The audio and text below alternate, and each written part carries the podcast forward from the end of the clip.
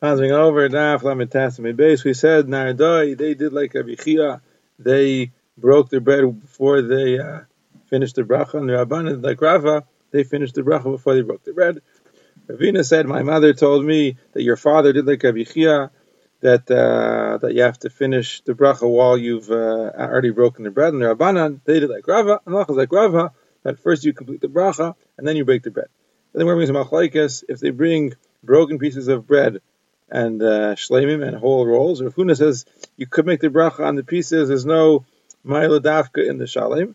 We pack to the shalim unless the pieces are bigger. Then you dafka make a bracha on the pieces. And Rabbi Yochanan says no, it's a mitzvah in a. Always make a bracha over a shalim, except if the broken piece is made from wheat flour and the whole roll is made from barley flour. Then everyone agrees to make a bracha on the the broken one from wheat because wheat is more than barley. Now, Abba said, "The chayyot is machlekas tonight.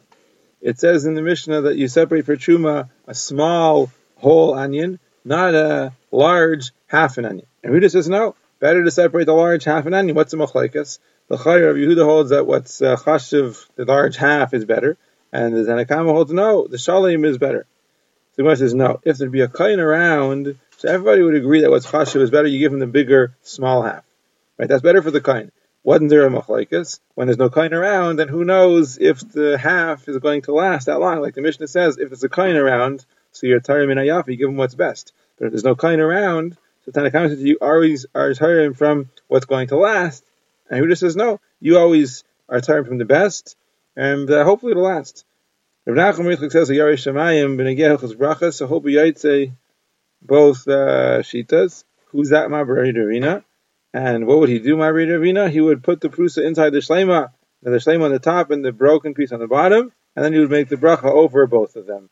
The Tana Tad in front of Rachman Yitzchak also, he put the prusa under the shlema and he make a bracha on both. He told him, what's your name? He said, Shalom, and he said, your name is Shalom, and you're teaching a Shalom. You put Shalom between the Talmidim, or Yotzi Boshitus. If Papa said that everyone agrees on Pesach, at the little Seder, that you put the uh, half a matzah together with the uh, whole matzah. Why? Because it says Lachamaini, and the ani's derech is to be botzeya on a broken piece or prusa. Rabbi Abba said on Shabbos a person is chayav to botzeya over two whole rolls, like it says lechem mishneh.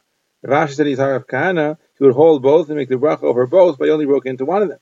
Rabbi Zeira, when he would break into his bread on Shabbos, he would break a piece off that was big enough for the whole meal, and he would bite into that. Ravina said to Rav Ashi, doesn't that look like he's a, he's a glutton? He told them, no, since he doesn't do that all the time, he's only doing it now on Shabbos, to show that you know he wants to eat a lot of covered Shabbos. it doesn't look like Austinus. Rabbi Yamin Rabbi Yasi, if they would happen to have the loaf of bread that they used to make the eruv, they would choose that for making a. So they said, listen, since you already one mitzvah, with it, we should do another mitzvah with it.